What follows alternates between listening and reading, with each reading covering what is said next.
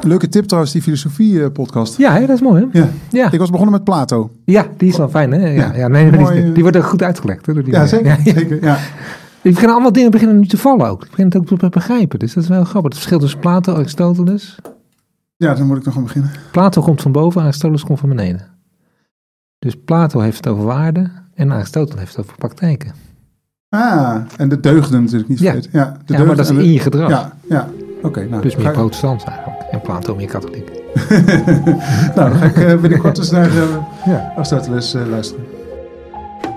Welkom bij de Toren van Babel. Een nieuwe maandelijkse serie binnen de Architectenweb podcast waarin we praten over hoogbouw. Mijn naam is Daan Roggeveen en ik ben de founder van More Architecture. Ik heb tien jaar in Shanghai gewoond waar ik gefascineerd ben geraakt door hoogbouw. In deze serie praat ik met ontwerpers, ontwikkelaars en andere experts die allemaal een eigen perspectief hebben op hoogbouw.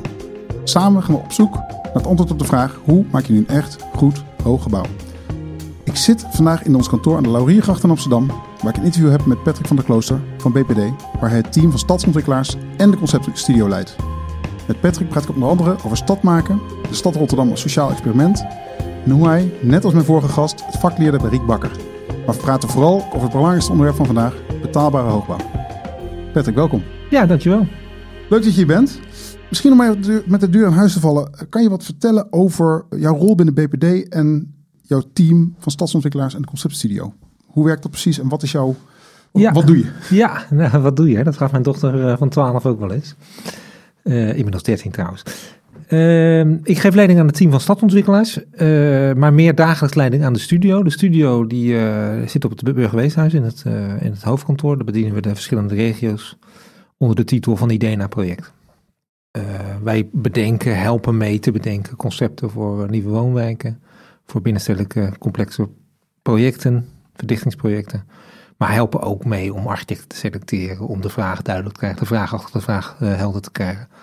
En eh, aan proposities te bouwen die we voor onze tenders of gebiedsontwikkelingen inzetten. Ja. Dat is één team van idee naar project.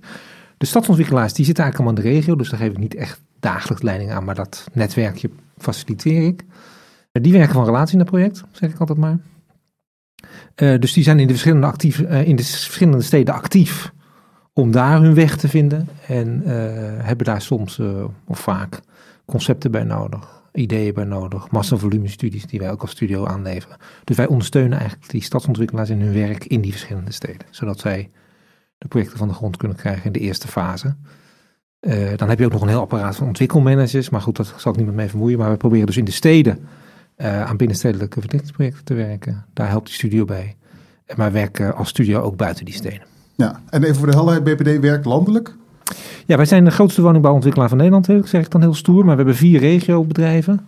We werken in eh, 180 verschillende gemeentes, dus dat is absurd.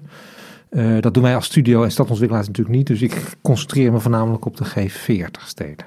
Maar dat gaat wel van Groningen tot Breda en van Roermond tot Alkmaar. En dat is ook het mooie van het model, zou je kunnen zeggen. Is dat we proberen te leren van wat we in Roermond leren. Kunnen we dat ook ja, inzetten, niet zozeer eh, kopiëren, maar kunnen we dat inzetten in Alkmaar en vice versa. Ja. Dus we zijn ook een eh, ja, learning platform, zou je kunnen zeggen. En wat is de reden omdat jullie voor die steden hebben gekozen als focus? Nou ja, dat heeft met die stadontwikkelaars lijkt me dat wel helder. Hè? Dus dat, eh, die werken in die steden. En eh, ja, dan kan je in alle. Kijk, ja, het is heel discutabel. Kan je dan niet in de G41 of in de G65 werken? Maar goed, we hebben een soort. Ik heb de grens bij Hilversum gelegd, heel toevallig. En die, Waar je dan zelf ook woont. Ja, daar woon ik sinds, sinds Ja. twee jaar. Ja. Dus, eh, en die stond op nummer 40, geloof ik, of nummer 38. Dus eh dat zijn steden rond de 80.000 eh, eh, bewoners. Ja, heel discutabel. Maar goed, laten we zeggen, die stadsontwikkelaars werken natuurlijk toch in complexe gebiedsontwikkelingen. Hè? Dus waar belangen, eh, eh, behoeftes, ambities eh, aan elkaar gekoppeld moeten worden. Dus dat, eh, ik zeg niet dat dat niet in Denenkamp hoeft te gebeuren. Maar nou, laten we zeggen dat die complexiteit in die steden wat groter is. En voor die studio geldt het eigenlijk hetzelfde. Hè? Dus ik zeg altijd maar van als, je, als er een beetje geknutseld moet worden om een aantal functies met elkaar te combineren, dan zou je eigenlijk willen dat die conceptstudio wordt ingeschakeld. Ja, dus waar het, waar het ingewikkeld wordt, daar komen jullie aan boord. In de projecten in, van Ja. BPD, om het zo Ja. te zeggen. Ja, nou, daarmee niet gezegd natuurlijk dat het niet ingewikkeld is om buiten de steden te bouwen. Maar dat, hè, daar komen we vast over te spreken. Ja, helder. Nou is BPD uh, uh, claimt sinds een jaar of twee eigenlijk het thema van de betaalbaarheid uh, binnen de woningbouw in Nederland. Een, een heel groot thema. Ik las vanochtend nog, zag ik op RTL een, een, heel stuk over de, de groei van de prijs in de woningmarkt. Hè. Peter Poelhouwer die weer zegt van nou het is nog nooit zo krankzinnig geweest als nu. Ehm, en BPD heeft twee jaar geleden een woningfonds opgezet om die betaalbaarheid te proberen te garanderen. Kan je daar iets over vertellen? Ja, ik weet niet of we dat sinds twee jaar claimen hoor, dat, uh, dat, uh, dat uh, aspect van betaalbaarheid. Hè. Uiteindelijk zijn we natuurlijk opgericht in 1946 als bouwspaarkasse. Hè. Dus voor, in Drenthe zijn we begonnen, maar daar is een plaatselijk wethouder. Heeft het initiatief genomen om een spaarkas op te richten voor mensen met een kleine beurs, zodat ze na een jaar vijf een eigen woning zouden kunnen kopen. dus betaalbaarheid heeft altijd wel in het DNA van het bedrijf gezeten. Ik zeg altijd maar, daar zijn de jaren 90 en de jaren 2000 overheen gegaan met allemaal avonturen die uh, niet goed afgelopen zijn en ook uh, niet recht te praten zijn, denk ik. Maar laat ik maar aan de historici onder ons over. Uh, maar je ziet ja, dat wij als maatschappelijke middenpartij, zo zie ik het maar, zo duid ik het maar, ja, natuurlijk ook dat brede middensegment dienen te bedienen. dat is vanuit het DNA, dat is vanuit een ambitie, dat is ook heel duidelijk komt dat voort uit de inspiratie van uh, onze collega-medewerkers, die daar ook zich hard voor maken. Maar dat is natuurlijk ook gewoon een deel van de markt. Hè? Dus uh, ja, wij zijn de marktleider, de grootste marktpartij in Nederland op het gebied van woningbouw. Dus dat is heel logisch natuurlijk ook dat je vanuit, dat, vanuit die verschillende perspectieven, maar ook vanuit dat marktperspectief kijkt van nou, waar ligt nou de behoefte? Hoe groot is de portemonnee van de gemiddelde Nederlander en wat kan, uh, kan hij of zij zich veroorloven? Ja, maar die betaalbaarheid staat natuurlijk ontzettend onder druk de laatste paar jaar door een stevige uh, prijsstijging in de woningmarkt. Hoe, uh, hoe gaan jullie daarmee om? Tenminste, hoe kan je het is natuurlijk een ontzettend ingewikkelde discussie. En die gaat voor een deel, ze roepen mensen, ja, het heeft te maken met bouwen. Dus we moeten bouwen, bouwen, bouwen. Dan, dan wordt alles weer betaalbaar. En andere mensen zeggen, nee, het gaat over regulering. Dus fiscale eh, ingrepen. Of we moeten allerlei reguleringsmaatregelen over maximum huur. Wat is zeg maar, de truc van dat woningfonds? Van, van nou ja, dat is, dat, daar was ik nog niet aan toegekomen inderdaad eh, in dat antwoord. Maar wij hebben dus sinds twee jaar, dat is eigenlijk al wat langer lopende, maar sinds anderhalf, twee jaar actief, uh, hebben wij een woningfonds voor de middenhuur uh, gecreëerd. Ja. Uh, BPD ontwikkelt dus uh, vanuit zijn eigen portefeuille en verkoopt dan aan dat fonds. Hè. Dus het is wel een apart bedrijf, maar goed onder de grote familie ja. van BPD.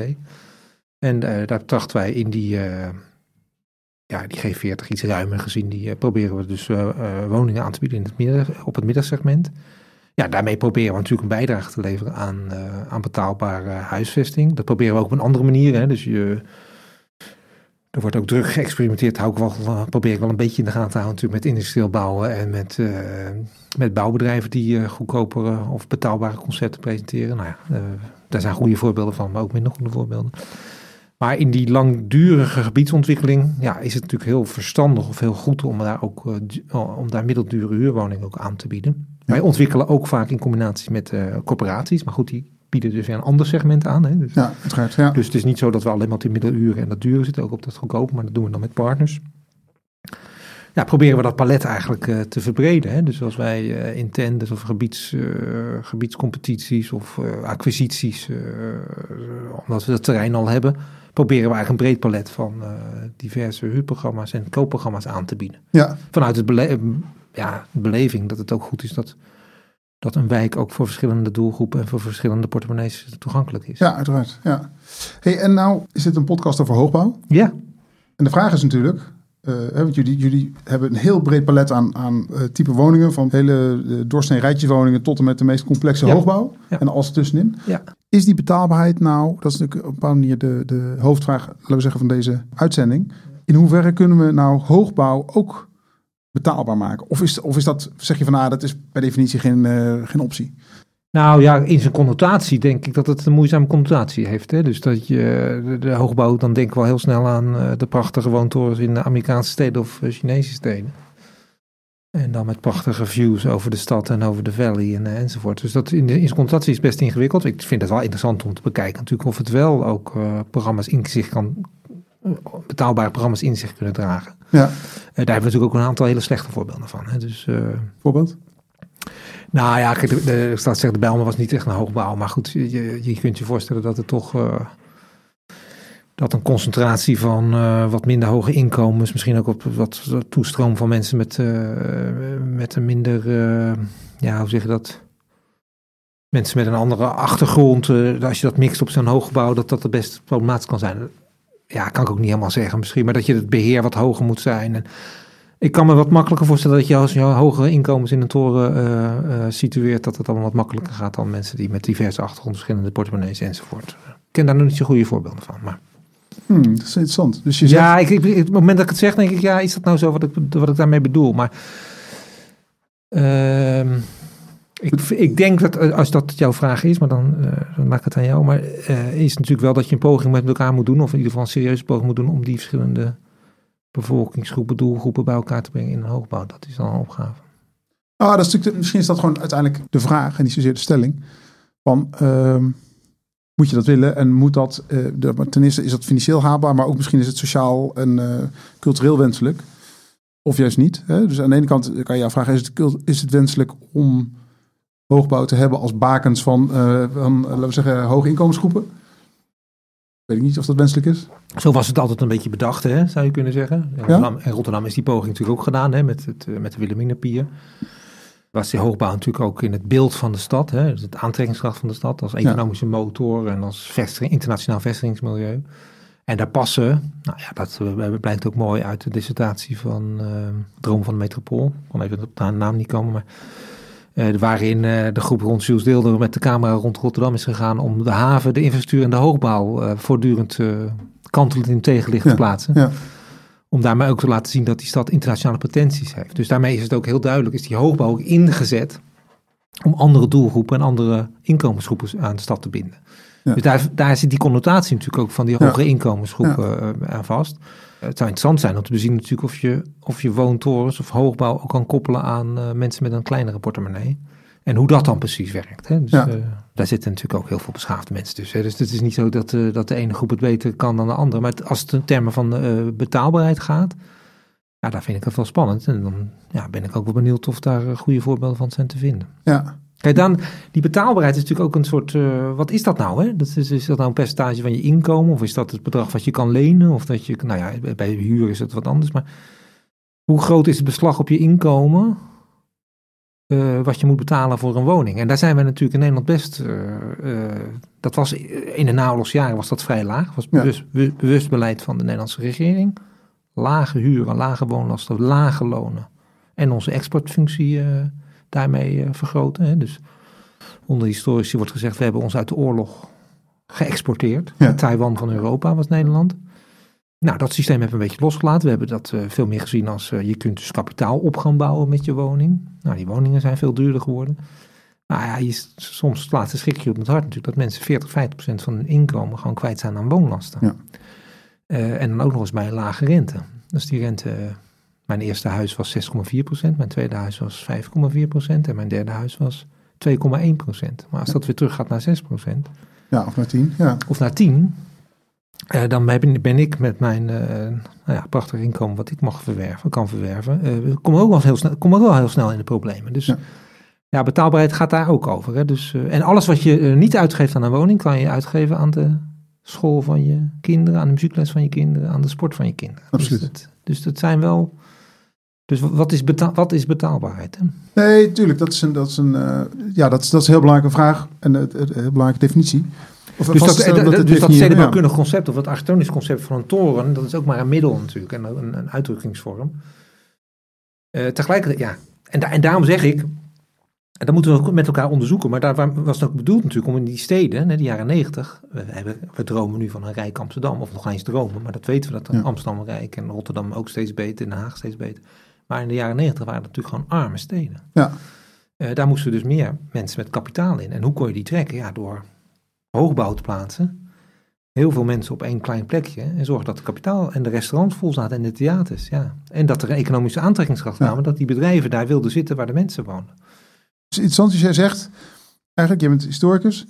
Van, ja, geschiedenis gestudeerd, ja, hè, maar dat precies in zijn. Ja. Nee, dus daarom, dus je zegt, historisch gezien is, is hoogbouw in Nederland, of in ieder geval in Rotterdam, waar je vandaan komt, waar je lange geschiedenis zelf hebt, ingezet als tool eigenlijk om een soort van... Vlucht vooruit te maken. Vlucht vooruit te maken, ja. ja dat was interessant. Maar dus, dus zowel in de, in de beeldtaal als in de economische betekenis van het uh, project. Ja, ja, en dat, dat, dat is eh, gelukt of niet gelukt. Maar die Wilhelminapier was ook bedoeld om het hoofdkantoor van Philips proberen naar Rotterdam te halen. Hè? Of het Shell-hoofdkantoor terug naar Rotterdam te halen. Dus, en die, die, die hoogbouw, dat heeft een internationale taal. Dat heeft, Ja. een, dat heeft een connotatie. Of een, dat, dat, ja, dat, dat, dat wordt natuurlijk gebruikt in films en in de avondzon. En dan krijg je die, die infrastructuur met hun koplampen. En eh, er zijn allemaal Ja. studies over verricht van wat, hoe belangrijk dat is geweest.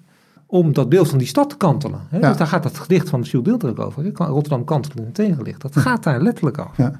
Eh, Rotterdam niet te veel, maar veel te echt. Hè? Dus ze gingen met een open auto, gingen ze met die camera eh, vanaf onderaf, lieten ze die hoogbouw zien. En lieten ze als een soort droom of als een experiment de Amerikaanse stad aan de Maas eh, zien. En dat was die internationale pretenties. Dus daarmee werd Rotterdam weer een alternatief voor de mensen met geld die in uh, Berkel-Roderijs waren gaan wonen. Of in Roon of in Oostvoorne. Ja, Dus dat, dat beeld moest ook gekanteld worden.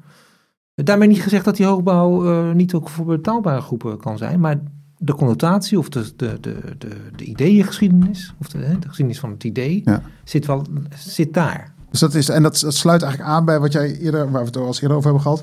Het idee van de stad als sociaal, eh, spe- specifiek de stad Rotterdam als sociaal experiment, als emanciperende stad, als stad die zichzelf soort van bijna vooruit duwt. Dus die daar hoogbouw heeft daar een actieve rol in Ja, maar dus dat, dat, ja, dat, ja dat, dat is, eh, daar kan je ook kritisch naar kijken natuurlijk. Maar laten we zo zeggen, dat heb ik geleerd van Cor Wagenaar, hè, de architectuurhistoricus, in zijn eh, dissertatie, welvaartstad, welvaartstad in wording. dacht ik, wat is nou een welvaartsstad? En dan zegt hij eigenlijk, ja, de stad, en dat is met name Rotterdam, maar de stad is een, is een representatie van zijn sociaal- sociaal-economische orde en probeert daar ook een verandering in aan te brengen. Ja. Nou, dat is natuurlijk interessant. Hè? Dus, dus, dus dan zeg ik altijd, ja, Rotterdam is een sociaal-economisch project. De stad Rotterdam is een sociaal-economisch project of een sociaal-economisch programma. Niet voor niks ook, dat vind ik ook interessant aan Rotterdam, is dat bijvoorbeeld al die architecten die hebben daar een rol gespeeld, maar alle culturele voorzieningen zijn ook ooit gestart door architecten. Hè? Dus de bioscopen, de theaters, iedereen, de elite van Rotterdam, dat was een bouwende elite. Ja. Eh, van de Leeuw, hè? dus eh, met zijn Van Hellenfabriek en met, eh, met een aantal voorzieningen, maar ook het Tuindorp Vreewijk. Dus het heeft, dat is allemaal voor de oorlog, maar dat zat eigenlijk al diep in die stad. Is dat je dus de stad ja, als, een, als, een, als, een, als een instrument of als een uiting van... Als een project ziet. Dus het, de, stad een, de fysieke representatie van de stad is eigenlijk misschien wel, wel belangrijker dan de, dan de abstracte con- Ja. eh, content. Ja, en, daar, en, en, in dit gesprek realiseer me dan dat het ook een hele Rotterdamse speel heeft. Maar daar, die hoogbouw, die deed daar natuurlijk ook iets in. Hè? Die zag, je zag die stad verarmen, je zag die industrie wegtrekken, die haven Jaren wegtrekken. 80 heb je het dan over? Jaren 80, jaren 90. Nou, kwam dat havenfrontontwikkeling. Nou, hoe representeer je die stad nou op een nieuwe manier aan Ja. die rivier...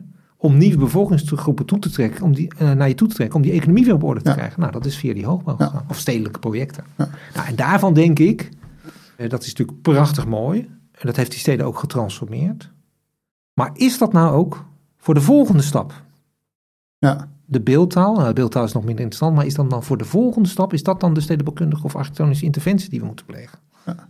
Of zou je kunnen zeggen, nee, er zijn toch ook andere middelen, andere verschijningsvormen eh, te bedenken. Nou, dat is een interessante vraag. En daar staan we, dus we staan dus midden in die discussie. Dus Ja. ik kijk heel erg naar dat de woningmarkt ook, of de stad is een emancipatiemachine. Ja. Dat is mijn Rotterdamse achtergrond, daar ben ik zelf ook een onderdeel van. Ja. Die stad die faciliteert dat, die, die daagt je daartoe uit. Ja. Die maakt het je ook mogelijk. Maar dat is ook een cultuur die dat, zeg maar... Ja, en, en, nou ja, en dan vind ik dus dat die, die hoogbouw daar de, eh, op zijn minst een problematische verhouding eh, toe heeft. Of in ieder geval een houding in zich draagt die het, onder, eh, die het onderzoeken waard is. Van in hoeverre kunnen die dat soort concepten de volgende slag maken in het aanbieden van een plek van emancipatie. Want, die, want jij zegt, die hoogbouw die representeert nu toch nog te veel de bovenkant van de, van de, van de inkomensgroepen Nou, het- die daar kan wonen. Ja, en dus niet, wat, wat eigenlijk gek is, want je zou zeggen, massawoningbouw, hè, eh, Ja. Bergpollenflat, ik noem maar Ja, wat, ja. eh, Nee, eh, ja. was, is natuurlijk van oudsher bedacht als ook bedoeld ter emancipatie van de, van de werkende klasse. Zou je kunnen zeggen, hè? de modernisering van het leven, stapelen in plaats van in die ongezonde kleine eh driehoog achterkamertjes te zitten. Nou, het is een goed punt. Dat is een goed punt wat je zegt. Dus, dus welke sociale programma's zitten achter die hoogbouw? Misschien zijn, moeten we daar naar op zoek. Ja. En eh, daar zijn wel, ja, zijn er goede voorbeelden van. Kijk, het wordt gezocht in, eh, in jongvolwassenen of eh, in het opnieuw samenwonen met elkaar.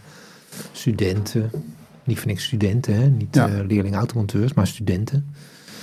Ja, dat, nou goed, dus dat is goed. Dat, dat, hoort er ook bij. Maar, maar in hoeverre in het totaalbeeld van de stad vind ik dat een interessante opgave. Te meer ook, en dat zei ik in het voorgesprek tegen je, dat natuurlijk ook deels een huis met een tuintje ook een onderdeel van onze emancipatiebeweging was. Ja. Hè? En niet de fabrieksdirecteur woont in een villa met een tuin, maar ook de arbeider woont in een Ja, huisje met ja, een tuin. iedereen met En met een parkeerplaatsje. En, eh, eh, en is trots, groot in, in Rotterdam op zijn woning. Ja. En ik vind dat in die discussie die nu is, van nou, wat is nou de sociaal-economische, maar ook culturele representatie van de stad en wat maakt dat mogelijk, vind ik dat we daar ook wel elkaar hele ingewikkelde gesprekken eh, opdringen eigenlijk. Maar komt dat niet omdat er een aantal thema's door elkaar lopen? Nou, betaalbaarheid, het eh, binnenstedelijk, buitenstedelijk, maar ook de soort van de culturele... eh, De drukte, de, ja. de, het, vrijwaren van, eh, van buitengebieden, Ja. er loopt van alles door. Ja, ja, precies. En iedereen probeert natuurlijk aan een touwtje te trekken van het idee van nou, als ik dan dat touwtje trek, dan los ik het op. Dus ik ben ook een klassieke, ik heb sociaal-economische geschiedenis gestudeerd, dus dat is voorheen marxistische geschiedenis. Geschiedenis van het marxisme. Dus eh, ja, dat ik ook heel erg vanuit die sociaal-economische bril naar dat, soort, dat, naar dat soort dingen kijk. Pas later is die culturele blik erin gekomen, hè, dus dat, die, stad, die representatie van de stad. Dat kan dat verklaren, maar je kan het ook anders verklaren. Dat je zegt, ja, ik vind, het, eh, ik vind de landschappelijke waarde van de omgeving zo groot. Dan ga ik even vanuit dat we het niet over weilanden hebben met raaigas, maar dat we het dan Ja. over eh, waarschijnlijk ja. zandgronden hebben. Hè? Het, Ja. het Gooi of eh, de Utrechtse Heuvelrug. Eh, ja, daar valt ook heel veel voor te zeggen natuurlijk. Hè? O- Omdat daar, dat, dat vertelt ook de geschiedenis van ons land. En dat Ja. geeft ook kwaliteit. En dat wil je ook voor iedereen beschikbaar houden. Dat wil je niet privatiseren voor eh, of eh villa-bewoners... of voor mensen, eh, voor, eh, voor honderdduizenden rijwoningen. Dat snap Ja. ik ook. Ja. Maar ergens zullen we elkaar wel moeten vinden daarin. Dus, eh, en betaalbaarheid is voor mij, verklaard vanuit mijn achtergrond, het Rotterdamse, maar ook mijn studie, ja, is, is, is, gewoon, is gewoon levensgroot. Ja. En als we dat niet op weten te lossen, dan, hebben we, dan denk ik dat we een groot probleem hebben op termijn. Nou, en als die hoogbouw daar een rol in kan vervullen, ja, graag natuurlijk. Het is interessant, we hebben dit gesprek begonnen en binnen drie minuten zaten we in Rotterdam en zijn we er nog, volgens mij net met een klein uitstapje naar het gooien, zijn we er nog niet buiten geweest. Dat komt natuurlijk ook door jouw persoonlijke achtergrond. Je bent geboren, getogen in Rotterdam. Ja. Familie komt uit Rotterdam. En je hebt vervolgens de stap gemaakt. Je hebt in Utrecht gestudeerd, vertelde je. En je hebt toen de stap naar het ruimtelijk domein gemaakt. Ja, Hoe, hoe ging dat? Vertel eens wat over. Nou, dat was eigenlijk een heel toevallig ding. Ik heb, eh, ik heb een beetje gezocht naar eh, welke studie eh, is het nou voor mij. Hè? Dus van gediplomeerd boekhouder tot communicatie, marketing en mediageschiedenis ben ik uiteindelijk eh, geschiedenis gaan studeren. Sociaal-economische geschiedenis. En mijn hoogleraar Maarten Brak, 17e eeuws eh, Gouden Eeuw deskundige. En Jan Luiten van Zanden, dit was dan de, de, economische expert voor de 20e eeuw. Maar Maarten zei tegen mij op een gegeven moment, ja, wat ga je doen? Eh, Ga je promoveren of ga je, eh, wat, eh, ja, wat ga je doen bij vakbond werken? Nou, Wat heb- waren dat weer opties bij nou, je had een, een aantal mensen kwamen. Kijk, Agnes Jongerius, die ooit eh, jarenlang de voorzitter van de FNV is geweest, die heeft ook sociaal-economische geschiedenis gestudeerd. Ja. Dus dat zijn een beetje in die hoeken. Dus de, de- er zat ook in die studie veel over, over de arbeidsverhoudingen. Hè? Dus geschiedenis van, geschiedenis van de arbeidsverhoudingen. Ja. Dus de werknemersverenigingen, de werkgeversverenigingen. De, daar kwam je al, hè? dus dan Tuindorp, Vreeweg kwam al in die studie zo een beetje aan. Ja. Rotterdam Ja. kwam natuurlijk met Amsterdam versus, eh, of, eh, Rotterdam versus eh, Amsterdam. eh, de geschiedenis van het Vondelpark Ja. als particulier initiatief. En eh, nou ja, de, de geschiedenis van het liberalisme, het christelijk liberalisme. Nou, dat mondde dan uit in die tuindorp. Nou, dus dat kwam al aan de orde. En toen zei Dus de ruimtelijke component, de ruimtelijke impact van economische eh, beslissingen. Even de Ja, nou ja, weer over representatie van de sociaal-economische orde natuurlijk. De grachtengordel is, een, ja, is niet alleen maar een historisch artefact, is niet alleen maar architectuurgeschiedenis, maar is ook een representatie van sociaal-economische orde van destijds. Absoluut. Eh, maar Maarten zei toen eens bij het koffiezetapparaatje van ja, eh, ik ken iemand, eh, iemand uit mijn familie en die zit in de stedenbouw en zou je het leuk vinden om die eens te kunnen leren kennen. En dat bleek Riek Bakker te zijn. Rick Bakker, waar onze vorige gast Emil Ja. Arends ook Ja, begonnen is. ja, ik heb Emiel daar niet, niet ontmoet. Dus ik denk dat Emiel iets jonger is. Want ik was net, het bureau was net begonnen, BVR in Utrecht in 1995. Maar het is interessant, want dat is exact het moment wat jij net beschreef over die stad, die eh, Rotterdam, de stap naar Rotterdam-Zuid, Erasmusbrug. Nou ja, dat was is- natuurlijk zo fascinerend. Want eh, Maarten zegt, ken je Riek? Ik zei, ja, natuurlijk ken ik. Die ken ik van tv. En dat gaat over Ja. de kop van Zuid, Rotterdam-Zuid. En mijn familie komt uit Rotterdam-Zuid. Ja. En ik zeg altijd maar, eh, in Rotterdam, dat, dat was in Utrecht niet zo. En in Hilversum al helemaal niet. Maar in Rotterdam wordt op elke verjaardag over architectuur en stedenbouw gesproken. Door iedereen. Dat zit in het hart van de stad. Ja. Dus je zit, met een, met, je zit met een automonteur te praten. Het gaat in twee minuten over. Daar hebben ze een nieuwe toren. Daar komt een nieuwe brug. Ja. Daar komt de. Eh, dus dat is fascinerend aan die stad. Dus die kende Riek van de tv en van eh, de Kop van Zuid en de brug en dit en dat. En de discussies op televisie. Dus ik vond dat vast, waanzinnig fascinerend. En eh, toen was net dat masterplan van Leidse Rijn vastgesteld. Ja. Utrecht Centrumplan kwam aan de hand.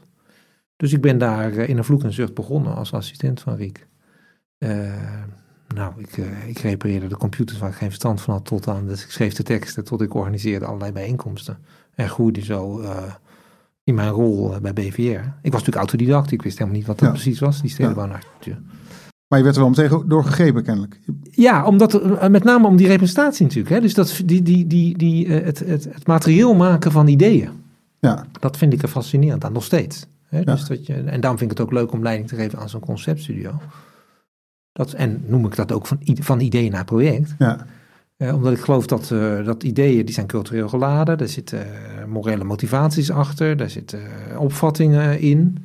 Maar die moet je op een gegeven moment wel naar huis brengen door het te materialiseren. En dat vind ik heel interessant. Ja. Dus, maar de ideeën, komt... ja, de ideeën, daar heb je, dan heb je het over sociaal-economische ideeën. Of, of ideeën, oh, sociaal-economische en culturele ideeën over wat de stad is. Dus dan even voor de, voor de, ja. zeggen, de vakmatigen onder ons dan gaat het niet over de layout van de plattegrond, over een. Uh, nee, nou goed, je kunt natuurlijk ook over. Nee, het bouwsysteem, dat, dat, uh, daar zitten ook mensen in de studio die daar heel veel verstand van hebben. Ja. En dan, dan, dan, kijk ik natuurlijk van dat ik dat ook allemaal heel goed begrijp. Maar dan moet ik altijd twee of drie keer over nadenken. Nee, het gaat natuurlijk met name over. Uh, staan plannen in een culturele traditie en voegen ze iets toe aan een culturele traditie? Ja. dragen ze een sociaal-economische ambitie in zich? Zijn ze divers en duurzaam? En hebben ze een opvatting in zich over gemeenschapszin? Over samenleven, samenwonen. Ja. Dus ik zie mijn werk, en dat zeg ik ook in interviews ook wel, ik zie mijn werk bij een ontwikkelaar ook als een cultureel beroep. Ja. In de zin van, het is een stelsel van symbolen, rituelen, een serie van praktijken, waarmee mensen hun opvatting over het goede leven kunnen vastleggen, ontwikkelen en kunnen communiceren. Ja. Nou, in het vorige gesprek spraken we er ook over, filosofie podcast. Wat is het goede leven? Wat is ook het faciliteren van goed leven? En in welke mate hebben mensen de vrijheid om over het goede leven na te denken. De sociaal-democratische orde heeft een andere notie van het goede leven. Hoe het goede leven te organiseren. Dan de liberale of de christendemocratie. Helder, ja. Nou, dat vind ik ontzettend leuk om ook nog eens regio specifiek na te denken met elkaar. Van ja, wat is nou, welke levenswijze willen we hier nou faciliteren? Ik kan niet meer opleggen. Ja. Dat is, de maakbaarheid is denk ik wel voorbij. Maar tegelijkertijd wil je ook toch een soort, ook vanuit het ontwikkelperspectief, maar ook als beleidsmedewerker bij een ministerie of bij een architectenbureau, nadenken over niet wat ik het goede leven vind, maar wat, ja. wat mensen het goede leven achten. En ook onafhankelijk van misschien, en dan ga ik ook even terug naar jouw moment bij BVR. Dat was natuurlijk een moment in de tijd waarin er behoorlijk wat veranderingen waren. Hè? Met name politiek en, en economische hoogtijdagen midden jaren negentig.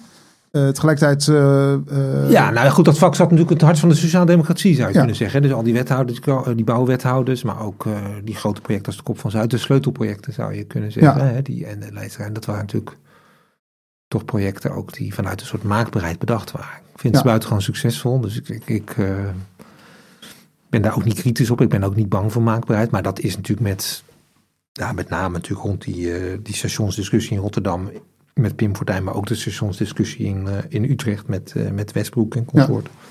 Is dat natuurlijk gedraaid. En is er een ander idee over geweest, over wat het goede leven is en hoe dat faciliteren. Ja, dat is interessant. Toen, dat was tegelijkertijd, maakte jij in die tijd de stap richting, met een tussenstap in de Raad van Cultuur, meen ik, ja. Uh, R. In ja, in 2005 ben ik in R ge, gekomen. Dat was een stichting die, uh, die bestond al langer. Hè? Dus je had het Internationaal Filmfestival Rotterdam, het Poetry International Rotterdam en Architectural Institute International Rotterdam, R. Ja. vanaf het begin van de jaren zeventig. Daar zijn ook culturele manifestaties georganiseerd, elke twee jaar. De Kop van Zuid was daar één van. Nou, mensen claimen altijd, wat was nou eerder eerst die manifestatie of de ideeënvorming rond die Kop van Zuid. Maar dat is bij elkaar gebracht. Ja. Uh, maar Herman Meijer, de toenmalige uh, wethouder van Rotterdam, GroenLinks. En Herman kwam uit de stadsvernieuwing. En en die, dus die zei ook, ja, dat instituut R, dat moet ook veranderen. Dat moet eigenlijk naar voorbeeld van Arkham in Amsterdam een platform worden waar je elke dag in Rotterdam het gesprek over architectuur, stedenbouw en stadsontwikkeling voert. Aan de hand van projecten. Ja. Dat vond ik wel waanzinnig interessant. Dus ik ben de eerste jaar wel bezig geweest om die geschiedenis van R ja, om te zetten van culturele manifestatie elke twee jaar. In dat gat is eigenlijk de architectuurbiennale gestapt, maar op een internationaal niveau om daar echt een lokaal platform van te maken. Om uh, nou, in het hart van die Rotterdamse cultuur met elkaar van gedachten te wisselen van uh, wat maakt een goede stad? En wat, uh, ja, wat zijn onze aspiraties en ambities? Wat is het verhaal van de stad? En hoe, in hoeverre dragen de verschillende praktijken, projecten nou bij aan die volgende stap die de stad maakt. Ja. Nou ja, dat kan je ook weer teruggaan naar faciliteren van het goede leven. Maar wat is, wat is voor ons de goede stad? Wat is een rechtvaardige stad? Wat is een goede stad? Wat is een goede openbare ruimte? Wat willen we faciliteren? Gaat het over ontmoeting of over consumptie? En daarin heb je het, heb je het concept van de, het stadsmaken geïntroduceerd. Ik weet niet of je dat woord zelf hebt Nou ja, dat is, dat, ik denk dat Arie Lenkeek, mijn goede collega en vriend, eh, dat uiteindelijk heeft bedacht. Maar eh, met alle woorden is natuurlijk, dat resoneert overal. Hè? Dus dat zijn een beetje... Nee, maar het, ik vind twee dingen interessant. Toen ik terugkwam in Nederland, toen eh, in twee- rond 2018, toen was dat een van de eerste woorden die ik leerde over steden. Stad maken. Dat was, was Nou, nu nieuw- zie je het overal. Hè? Nu, zie, nu zie je het zelf in advertenties staan. En ik heb wel eens gesolliciteerd op een functie. eh, daar stond het ook in, daar werd ik afgewezen. Dat vond ik wel grappig. Oh, dat, Dus is, dat- dat is ook curieus, ja. ja. Ja, overqualified. Ja.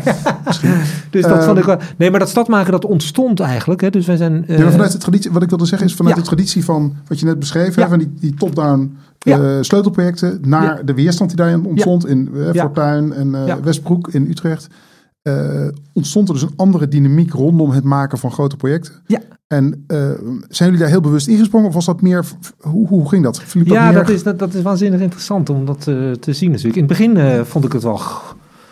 Toen ik net directeur was, was ik ook jong. En dan vond ik het wel leuk om me te verhouden tot die grote projecten. En daar een paar slimme opmerkingen over te maken. En dan eh, daar kritisch op te zijn. Maar ik dacht later, ja, dat gaat niet werken. Dat is... eh, het gaat veel meer over dat samen stad maken. En wat is, jou, wat is van mij, wat is van jou, wat is van ons gezamenlijk. En toen had ik een soort fascinatie voor dat ik woonde aan het Noordereiland, aan een kade, Prins Hendrikkade. Die werd ineens zonder overleg werd dat heringericht, omdat dat allemaal beter voor ons zou zijn. Toen dacht Hmm. ik, ja, dat is toch gek. En daar wonen ook architecten en stedenbouwers, die kunnen er ook een idee van hebben. En toen ging ik dus doorvragen, toen bleek ook dat de strategische projecten in de stad, dat waren altijd projecten waar de gemeente bij betrokken was. Ja. Dat vond ik ook fascinerend. Ja. En strategisch ging ik nog een keer doorvragen en dan waren dan ook de projecten waar een tekort op was, financieel.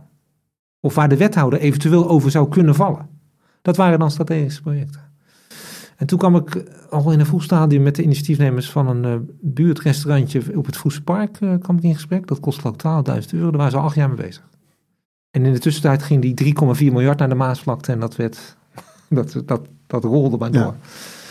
En toen dacht ik, dat is interessant, want ik denk dat die, dat, die, eh, dat, dat misschien wel duizend keer interessanter is dan die Maasvlakte Rotterdam, voor de transformatie van Rotterdam Ja, de culturele, culturele betekenis. En culturele betekenis, maar ook het, eh, de, de, term dat je, ja, dat je ontmoeten, samen wil zijn, dat je dat groen wil activeren. Eh, We waren wel heel erg gefascineerd, dat, dat is nu anders. Maar je, dat, toen bleek uit onderzoek dat je moest, voorbij Gouda was er niemand in Nederland die overwoog om naar Rotterdam te verhuizen. Bleek uit onderzoek. Dus er was Dus een soort, eh, als het al deed hoor, maar, hè, maar niemand overwoog het ook. Dus in je mindset was, was, bestond het eigenlijk niet. Was, het niet een, was het niet een optie. Ja. Ja, en toen kreeg je die Reset Florida beweging natuurlijk, hè, met die creatieve steden. Ja. En dat mensen zelf konden kiezen waar ze konden wonen en hoog opgeleid. En toen dacht ik, dus ik heb er ook al mee gedaan, maar toen dacht ik, ja, ik ben zelf hoog opgeleid. Eh, waarom woon ik eigenlijk in Rotterdam? En wat vind ik nou zo interessant in Rotterdam? En toen bleek ik ook nog eens een column in mijn tijd voor Riek geschreven hebben. Ik was een soort ghostwriter, dus Riek Ja. schreef dat, maar ik schreef dat. Ja. En toen, die column die, die ging over van, nou ja, Rotterdam is natuurlijk de stad waar, je, waar jouw bijdrage elke dag gevraagd kan worden. En dat je ook, als je daar rondfietst, dat je ook ja, in ieder geval de, de idee kan hebben dat, jou, dat mensen op jouw bijdrage zitten te wachten. Ja. En dat je dat soort kan realiseren. En daar kwam ik bij terug. Toen dacht ik, ja, verdomme, dat is natuurlijk, die stad is in die zin blijft het fascinerend. Je, je wordt voortdurend uitgenodigd om over die stad na te denken. Ja. En je wordt ook voortdurend uitgenodigd om in dat verhaal te treden. Dus die stad die zegt eigenlijk, stap in mijn wereld en doe mee. ja, ja. Ja, en dat vind ik dus in de cultuur en in de. Ja, dan is, dan is iedereen eigenlijk welkom. En toen zijn we al die netwerken gaan ontsluiten. Ja, natuurlijk zit je natuurlijk wel in een soort. Je begint bij de, bij de middenklasse die, die, eh, van architecten en stedenbouwers. Maar op een gegeven moment ben ik met schooldirecteur gaan praten. Met mensen van cultuurinstellingen. Allemaal onder de titel van stadsmaker. Dus, de, Dus grotere groepen betrekken bij de beslissingen over de stad. nou ja, wij deden natuurlijk niet aan besluitvorming. Hè? Dus dan moet je altijd wel heel goed weten vanuit het culturele domein. Hè? Dus eh, als ik dan lees van, eh, ja, daar moet meer geluisterd worden naar stedenbouwkundigen of meer geluisterd worden naar cultuurmakers. Eh Ilja, Ilja en Leonard Vij- Vijvers schreef van de week in de krant, ik heb Grand Hotel, is het, eh, Europa. Europa voor niets geschreven. Ja, dan is mijn eerste reactie, maar is, is je iets gevraagd dan? Moesten we er naar luisteren? Het is toch gewoon een cultureel product? Dus, ja, goed, dus hij dwingt ons na te denken. Hij, de hij dwingt ons na te denken. Ja. Dus het is niet voor niks dat hij niet... Hij heeft ons gedwongen om erover na te denken. Maar wat wij Ja. er vervolgens mee doen, dat is wel aan ons. En dat is niet aan hem. Ja. En zo heb ik die culturele instelling ook proberen te positioneren. Dus Maar werd er geluisterd vanuit de eh, gemeente? Werd Nou ja, vanuit de, de ontwikkelaars? als je genoeg massa maakt... Ja. Ja, wij, wij organiseerden geloof ik bijeenkomsten op een gegeven moment die meer, meer bezoekers hadden dan alle leden van politieke partijen in Rotterdam. Dus ja, dat, dat, dan ga je natuurlijk wel, eh, ja, heb je dan invloed. Maar dan ga je in ieder geval in het discussieve, in het publieke gesprek. Ja. Hè, die term hebben wij ook geïntroduceerd in Rotterdam. Dus eh, wij hielden al lang geen debatten meer, we hielden publieke gesprekken. Ja.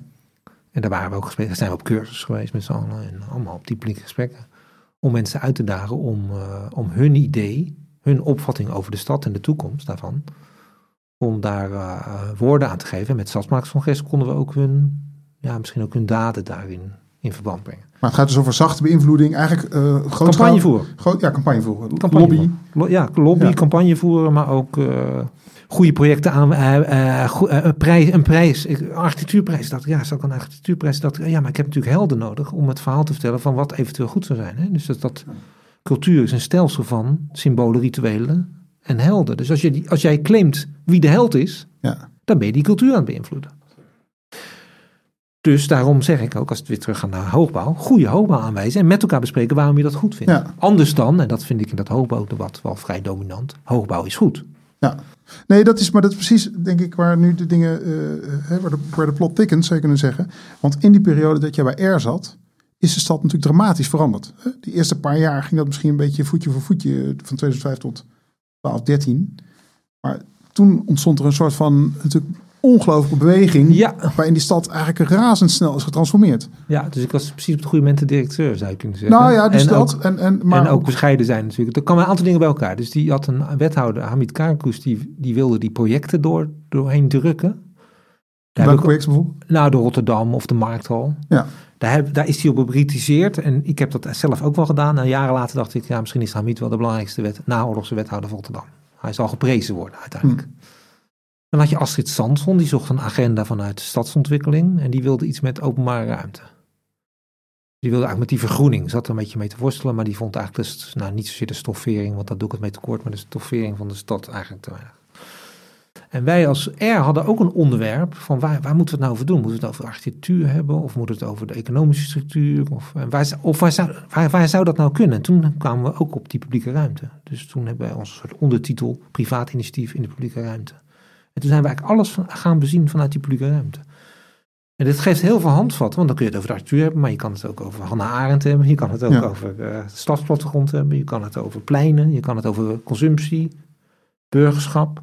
Je hebt al gezegd in een interview van de, de Rotterdam bestaat gratie van gebouwen, maar niet zozeer het overal plan. Dus het is de gebouwen definiëren de stad. Ja, dat zit natuurlijk ook in die... In Dus, die, dus eh, dit was eigenlijk de tussenruimte die je ja, opzocht op een bepaalde Ja, manier. en dat is denk ik de grote transformatie die Rotterdam doorgegaan, eh, doorgegaan is. Dus je ziet dat die stad van Van Tra, de naoorlogse stad, Ja. waarin de stad via gebouwen werd gemaakt. Hè, Ja. Dat is nog steeds een Rotterdamse culturele traditie. Kijk maar naar bureaus zoals MVDV of eh, de grote gebouwen zijn altijd objecten. Ja. Maar je ziet wel, en dat vonden we in Rotterdam heel truttig eigenlijk, zijn we veel meer aandacht gaan besteden aan wat gebeurt er nou op de grond. Ja. Wat is die stadsplattegrond? Kunnen we daar nog veel meer comfort brengen? Dan kwam die Richard Florida overheen dat mensen kunnen kiezen waar ze willen wonen. Ja. Ja, toen moest die stad een, een, een, enorme stap maken. En toen zag je ook dat die openbare ruimte gaat niet alleen maar over stoffering, maar dat gaat ook over hoe gebruik je hem dan? En wie eigent zich die openbare ruimte toe? En Ja. kun je initiatieven toelaten tot die openbare ruimte? Ja, toen ging het helemaal los.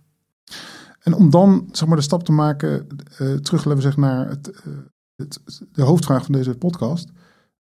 Als, dat, als jouw werk bij R ging over het stad maken en over het, het, de, de, eh, draagvlak zoeken, zoeken en misschien ook het gesprek over de stad hebben. ehm, in hoeverre is dat dan mogelijk met hoogbouw? Dus in hoeverre leent hoogbouw als, als typologie zich eigenlijk voor stad maken? Of, of zeg je van nou, dat, dat is gewoon helemaal niet mogelijk. Daar is, dat zijn objecten vanuit een soort van oude, een andere traditie, een andere eh, beschouwing van de stad. En stad maken past daar niet in. Kan je daar iets over zeggen? Nou ja, dat, dat is denk ik een, eh, een juiste vraag. Hè? Dus ik ben eh, nou ja, opgeleid door, door Riek. Nou, hoogbouw was natuurlijk, waren we allemaal fan van. Dus ik ben ook naar Amerika gegaan om alle hoogbouw te zien. En, maar ik, ik merkte wel in Rotterdam dat, dat, dat ik dat best problematisch vond. Als ik dan die hoogbouw zag. En wat er om die, in die omgevingen. En toen heb ik ook nog eens met de Veldacademie, op initiatief van hun hoor. Maar toen zijn we mensen gaan tracken, hè, dus die op de bovenste verdieping wonen, die kregen een zendertje mee. En dan Ja. kon je kijken waar ze kwamen. Nou, die kwamen dus gewoon, gewoon met, die reden s ochtends met de auto naar Den Haag. Die kwamen s'avonds terug. En die reden het parkeergarage en die gingen meteen naar boven. Dus dat hele activeren en het verdichten van de stad, dat vond ik wel... En tegelijkertijd, hè, dat vond ik problematisch. En tegelijkertijd zie je dus dat die stad via die hoogbouw...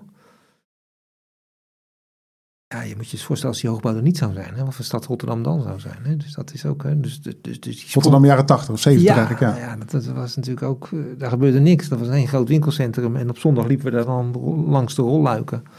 En de afstand tussen het station en de rivier was mega groot. En met die hoogbouw is die stad natuurlijk ook intiemer geworden. Dus dat is ook iets grappigs. Hè? Dus hij is ook weer kleiner Drukker geworden ook. Hij is drukker geworden. Dus menselijker misschien ook wel. Hij is iets menselijker geworden. Hij is natuurlijk ja, ook nog wel erg op de binnen, binnenstad hoor, is nog erg op consumptie, maar dat was toen ook wel. Dus ja, er zitten hele goede kanten aan. En tegelijkertijd, eh, zoals Frank Gehry ooit zei bij een bezoek aan het NAI, 90% van de hoogbouw in Rotterdam is rubbish. Wat is rubbish dan, wat jou betreft? Nou, dat, dat, dat ging over de, de, eh, bij wijze van spreken over de verschijningsvorm en de materialisering. Ja. En, en wat is daar de oorzaak van, denk je? Eh, de geld. Het is gewoon geld. Ja. Ja, het is heel simpel. Er moet niemand me kwalijk nemen, maar ik ben 2,5 jaar geleden eh, uit Rotterdam verhuisd en ik heb een woningbouwprijs per vierkante meter gekregen vergeleken met de Bijlmer. Ja. Maar goed, dit is 2,5 jaar geleden. Ja, maar goed. Ja, nog steeds. Ja. Nee, ja, maar goed. Ik heb mijn huis verkocht voor, op de Kop van Zuid voor 3400 euro per vierkante meter. Daar wordt in Amsterdam om gelachen. Ja, ja. Dan woon ik op de Kop van Zuid. En, heb ik, eh, en dat, is, eh, dat is niks te nadelen. Dat is ook heel fijn. Dat is ook heel goed. Want er zijn genoeg mensen die dat... Uiteindelijk is het ook onbetaalbaar geworden. Maar hoogbouw is gewoon... Nou, probeer het maar eens onder een bepaalde prijs te krijgen. Dus daar wordt op bezuinigd. En dus Ja. dan zou je kunnen zeggen... Ja, de, de, de, de, de, de kwaliteit van de hoogbouw in, in de grote steden... In de grote economische centra... Amsterdam, in New York, Parijs... Dat kan goed. Maar in die subcentra of in die sub-economische centra... En ik wil Rotterdam niks aan net alleen Rotterdam, maar het is natuurlijk geen wereldstad. Ja, het is in zijn representatie door die, door die hoogbouw, Ja. wereldhaven en die hoogbouw, is het ook een soort wereldstad. Maar het is de stadssymbolen van wereldsteden, ja. ja, ja. maar in, ja, goed. Maar dat is dus een interessante opmerking die je maakt over betaalbaarheid. Eh, dus als de woning, eigenlijk, eigenlijk zeg je, als de, als de prijs per vierkante meter in een stad te laag is, dan moet je oppassen met het maken van hoogbouw, want het wordt het, dan wordt het hele schrale hoogbouw eigenlijk. nou, het moet toch terugverdiend worden? Ja. ja je kan het ook gaan subsidiëren. Ja, dat, is een kan, andere optie. Dat ja. kan, hè? Dus, dus betaalbaarheid heeft andere aspecten. Kijk, als je zegt, eh, we gaan alleen maar buiten de stad bouwen, ja, dan heb je ook metrostations nodig, dan heb je ook wegen nodig. Ja, als je dat even disconteert, die dis- discussie kan ik ook volgen. Moeilijke, Kan ja, ik ook Dat volgen. is een ingewikkeld gesprek. hè? Dat was een ingewikkeld gesprek. Dus, eh, maar laten we het even gewoon sec op die hoogbouw zitten. Nou, dan gaat het heel erg over die aanlanding van die, van die, van die hoogbouw en die plint. Nou, dat gaat op zich op een aantal plekken wel goed. Maar ik heb van Anna Vos, een oud collega, geleerd... ja, dan moet ook toiletrollen naar binnen. Ja, Ja, hoe organiseer je dat? Dus dat is dan... eh, maar goed, dan hebben we het echt over torens. Hè? Maar goed, Ja. ja, het programma heet ook Babel. Dus dan denk je aan de toren van Babel. zeker. Er zijn natuurlijk ook andere modellen van hoogbouw eh, mogelijk. Dus eh, stedelijke verdichting... Eh, Zoals? Dus, nou ja, dan heb je het, het, het, het Berlijnse model of de verdichting die Schutzzoeters in Amsterdam propageert. Of het Vancouver model, wat dan niet alleen maar torens zijn, maar die staan natuurlijk allemaal op eh, bastion of op, eh, op, eh, hoe zeg je dat? plint, ja. op, een, op een plint, op een, op een onderkant. Nou, laten we beginnen om die hoogbouw uit dat, uit dat representatieve te halen. Van kijk, we zijn een wereldstad en elke wereld. Rotterdam is toch de enige metropool van Nederland. Ja, ja. Ja. Of hoogbouw, verdichting kan alleen maar via hoogbouw. Er zijn alternatieve modellen. En ik vind wel dus dat je dat ook in het culturele domein moet durven plaatsen. En dat culturele is dan niet alleen maar het kunstzinnige of het, de mooie façade. Nee, het culturele is wat bindt ons met elkaar. En hoe willen wij samen leven, samen, samen zijn. En, en wat, hoe kan stedenbouw uitnodigen tot ontmoeten en confrontatie. Ja. En, en, dan nogmaals de vraag. En ik weet niet of hoogbouw daar het meest geschikte middel voor is. Nee, precies dat antwoord. Ja, Ja. dat is dus dan het antwoord. Dat je je afvraagt of hoogbouw een, een, het geschikte middel is voor connectie. Ja, dus dat, zit meer op, dat zijn meer soort serviceconcepten, denk ik. Eh, en eh, ja, doen ze ook een beetje aan effectbejag. Ehm, Maar ik ben er niet tegen, hè? maar het is meer van, ik ben, ik, waar ik wel tegen ben, en dat was mijn rol bij R ook, dat die, dat het allemaal zo tegenover elkaar gezet wordt. Ja. Dit is goed en dat is niet goed. Ja, ja. Dat begrijp ik niet zo goed. Dat, dat, dat, dat, dat snap ik gewoon niet zo goed. Nou, dat is interessant, want het, het debat in Nederland over de ruimtelijke ontwikkeling is natuurlijk steeds, hè, zoals elk debat, eh, steeds gepolariseerder. Ja. Hè? Ja. Ehm, in dat kader is natuurlijk de, de, de, hè, er moeten een, een miljoen woningen bij, wordt dan geroepen, Ja. of 300.000 of ergens daartussenin. Hè? Eh, en de, de twee smaken zijn, on- zijn dus ongeveer eh, in de stad in torens of in de wei in rijtjeshuizen. Dat, dat zijn ongeveer de twee, de twee keuzes die we hebben. ja. Ehm, ik kan me voorstellen dat je dat debat veel tegenkomt bij jou in het bedrijf, omdat jullie allebei die smaken ook hebben en representeren. Ja. Ja, ja, en wij ook nog wel snel in de hoek van de projectontwikkelaar. Dus dat zie ik ook. hè. Nou, dat zijn vind jullie ik- toch? Jawel, maar de projectontwikkelaar is alleen maar uit op eh, heel veel geld verdienen. Ja. Of eh, doet aan Excel-sheets. of eh, kijk, het feit is natuurlijk wel dat wij een geld financieel gedreven bedrijf zijn. Want zonder geld kun je het niet ontwikkelen. Maar we zijn natuurlijk ook gedreven door klantvragen.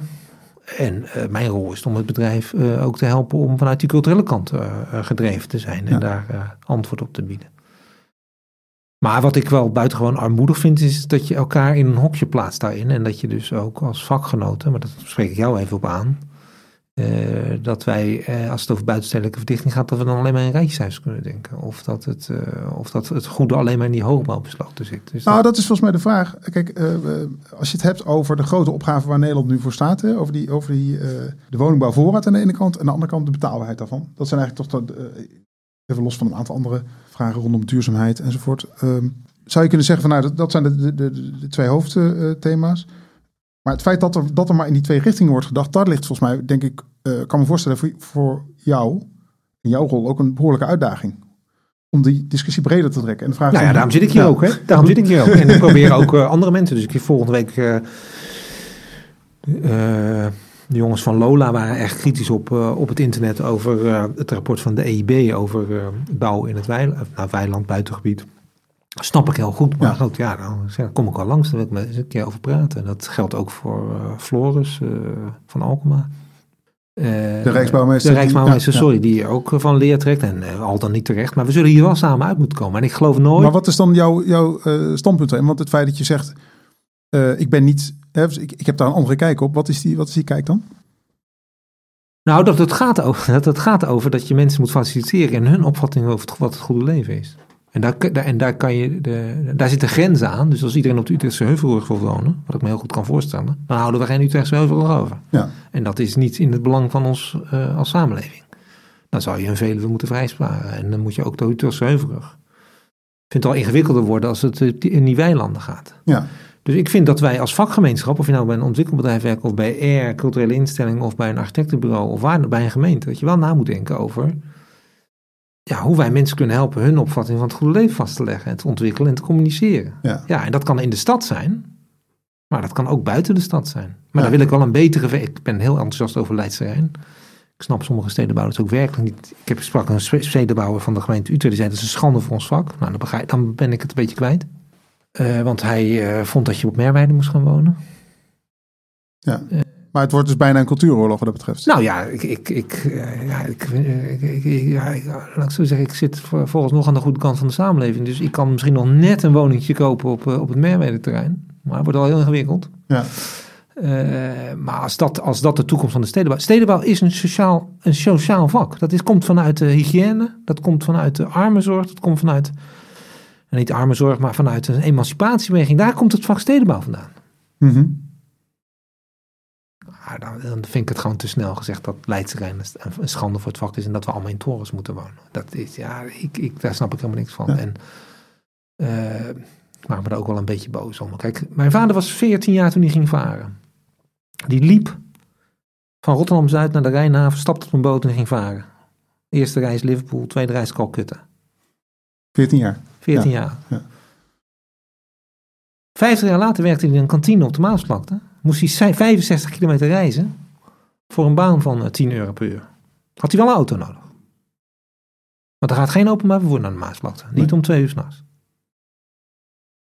Dus eh, natuurlijk wil ik ook eh, eh, 0,3 eh, parkeerbehoefte. Je stapt op de trein. En, ja, ja, ja, ik, sprak eens met een advocaat. Zei, ja, ik loop naar mijn opdrachtgevers. Ik zeg, lijkt me heerlijk voor 180 euro per uur. Hè? En dan de hele dag werken en dan weer terug naar huis lopen. Ja, dat wil ik ook. Maar er zijn natuurlijk heel veel grote mensen, heel veel grote groepen mensen die dat gewoon niet kunnen betalen. Dus de stedenbouw moet ook realiseren wat een modaal inkomen is. Weet je wat een modaal inkomen is? Ja. Nee, dus je zegt, En, wel, en welk deel van dat modale inkomen moet dan naar de woning? Dus, dus het gaat ook over, heb ik toegang tot economische eh, werkgelegenheidscentra? En zien we dat ook nog? Hè? Los van het feit van die arbeidsmigranten Mhm. die gewoon op camping slapen en bij ons bol.com eh, de boeken sorteren. Maar er zijn natuurlijk ook genoeg groepen die, die toegang tot de arbeidsmarkt hebben. Die, die, die kan je niet in allerlei hele dure concepten. En dat, natuurlijk is de kritiek natuurlijk aan mij van ja, maar er zijn ook corporaties die erin stappen en dergelijke. Ik hoop dat het lukt, natuurlijk. Maar er zijn wel alternatieve modellen ook nodig.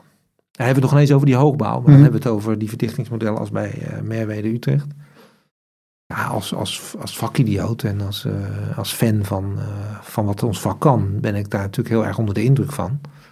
Maar tegelijkertijd merk ik ook dat mijn sociaal-economische hart ook wel bonst en ongerust is. Van ja, maar wat, wat is dit dan?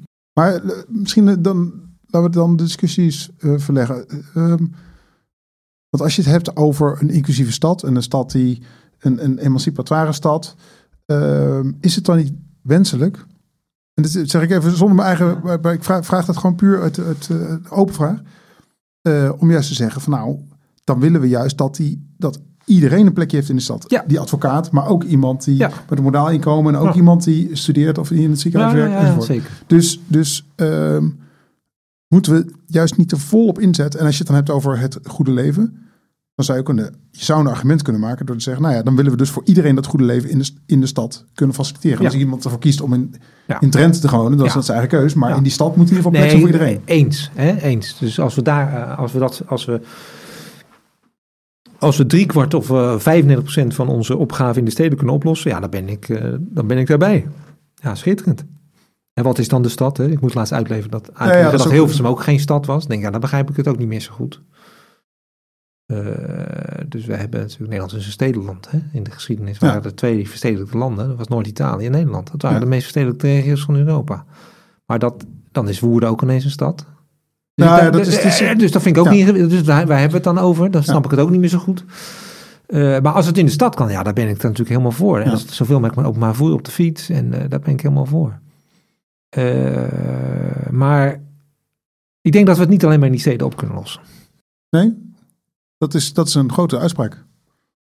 Nou ja, kijk, ja, het onderzoek van KOW vind ik ook natuurlijk te gek. Hè? Dat, je, dat je laat zien van eh, wat er allemaal nog mogelijk is. En dat je dan eh, woningen gaat splitsen. En dan mensen gaat vragen om te verhuizen. En, en dat je, dat je gaat organiseren. moeten kleiner ja, gaan wonen ruimte en dan- maken, ja, ja, ja, ja. Is een beetje communistische aanpak, toch? Nou Dat ja, is, je eh, zou kunnen zeggen dat... Ik heb dat in eh, China wel eh, meegekregen, Ja. dat model. Maar Ja, aanbellen en van, nou, je woont met z'n tweeën, je woont ook groot, zeg. Jongen, jongen, jongen, dat kan wel. Er kan wel iemand bij, er kan wel een student bij. En, ja, dat kan. Ja, Daan, dat kan. Dat kan. Ja. Maar ja, ik, je moet ook nog, het moet allemaal, het moet allemaal in dezelfde tijdspannen. Het moet allemaal, eh, want als het dan nog even tijd vraagt, en dan zijn er toch ook mensen die niet kunnen verhuizen. Dus ik, ik, denk, ja, het, ik denk dat dat gewoon te luxe is. Dat het ook deels... eh, dat het ook wel van heel erg vanuit onszelf is geredeneerd.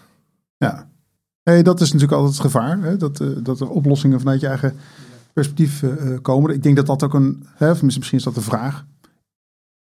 Kijk, wij moesten in Rotterdam, ik zat in het schoolbestuur van de Vrije School in Rotterdam. En dan moesten we leraressen uit Culemburg gaan, omdat ja, die, die, die leraressen konden Rotterdam niet meer betalen. Het was een van de armste steden van Nederland. Maar Ja. Dat, ja, ze kon waarschijnlijk wel een woning betalen waar ze niet wilde wonen. Dat zal ook wel mee te maken hebben. Nee, maar als je het nou hebt over het faciliteren van het goede leven, dan is dat toch dat is behoorlijk problematisch dan. Dus dat we de, de mensen die de, de- toch wel de basisvorm van onze samenleving, hè, vitale beroepen hebben we afgelopen jaar geleerd. Ja, Mijn dochter vroeg aan mij, "Eh, papa heb je ook een vitaal beroep? Nou, moest ik gewoon echt eerlijk zeggen, nee. nee. Oma had een vitaal beroep, Ja. maar papa heeft geen vitaal beroep. Ja. Maar dat we dat niet meer kunnen faciliteren is toch heel erg problematisch. En moeten we toch niet dan, Nou ja, nee. eh, moet jij niet als, als eh, Ja. BPD, met BPD harder inzetten om dat dan wel te kunnen faciliteren? Ja, dat, nou ja, dat proberen we ook. Ja. Eh, maar dat is ook nog niet zo makkelijk hoor. Want je ziet dat onze verkoopprijzen ook nog wel inmiddels omhoog gaan. Hè? Dus dat is de markt ook. Ja. Dus nou goed, kijk, ik, ik, ik ben er natuurlijk van bewust dat ook in mijn verhaal eh, natuurlijk ongetwijfeld eh, tegenspraken zitten. Of in ieder geval dilemma's of paradoxen. Want je hebt natuurlijk gelijk dat je ook zou moeten proberen om dan al die mensen, leerkrachten en de, en, en de verpleegkundigen in de stad dicht bij het ziekenhuis huisvesting aan te Ja. bieden. En als hoogbouw daar een middel voor is. En tegelijkertijd zie je ook dat, eh, dat vind ik zo fascinerend, maar misschien ben ik het ook, zie ik het dan, dan te, het zit er een beetje te ver uit te kijken. Maar het idee dat wij natuurlijk het goede leven in de stad kunnen leven, Ja. is ook een idee.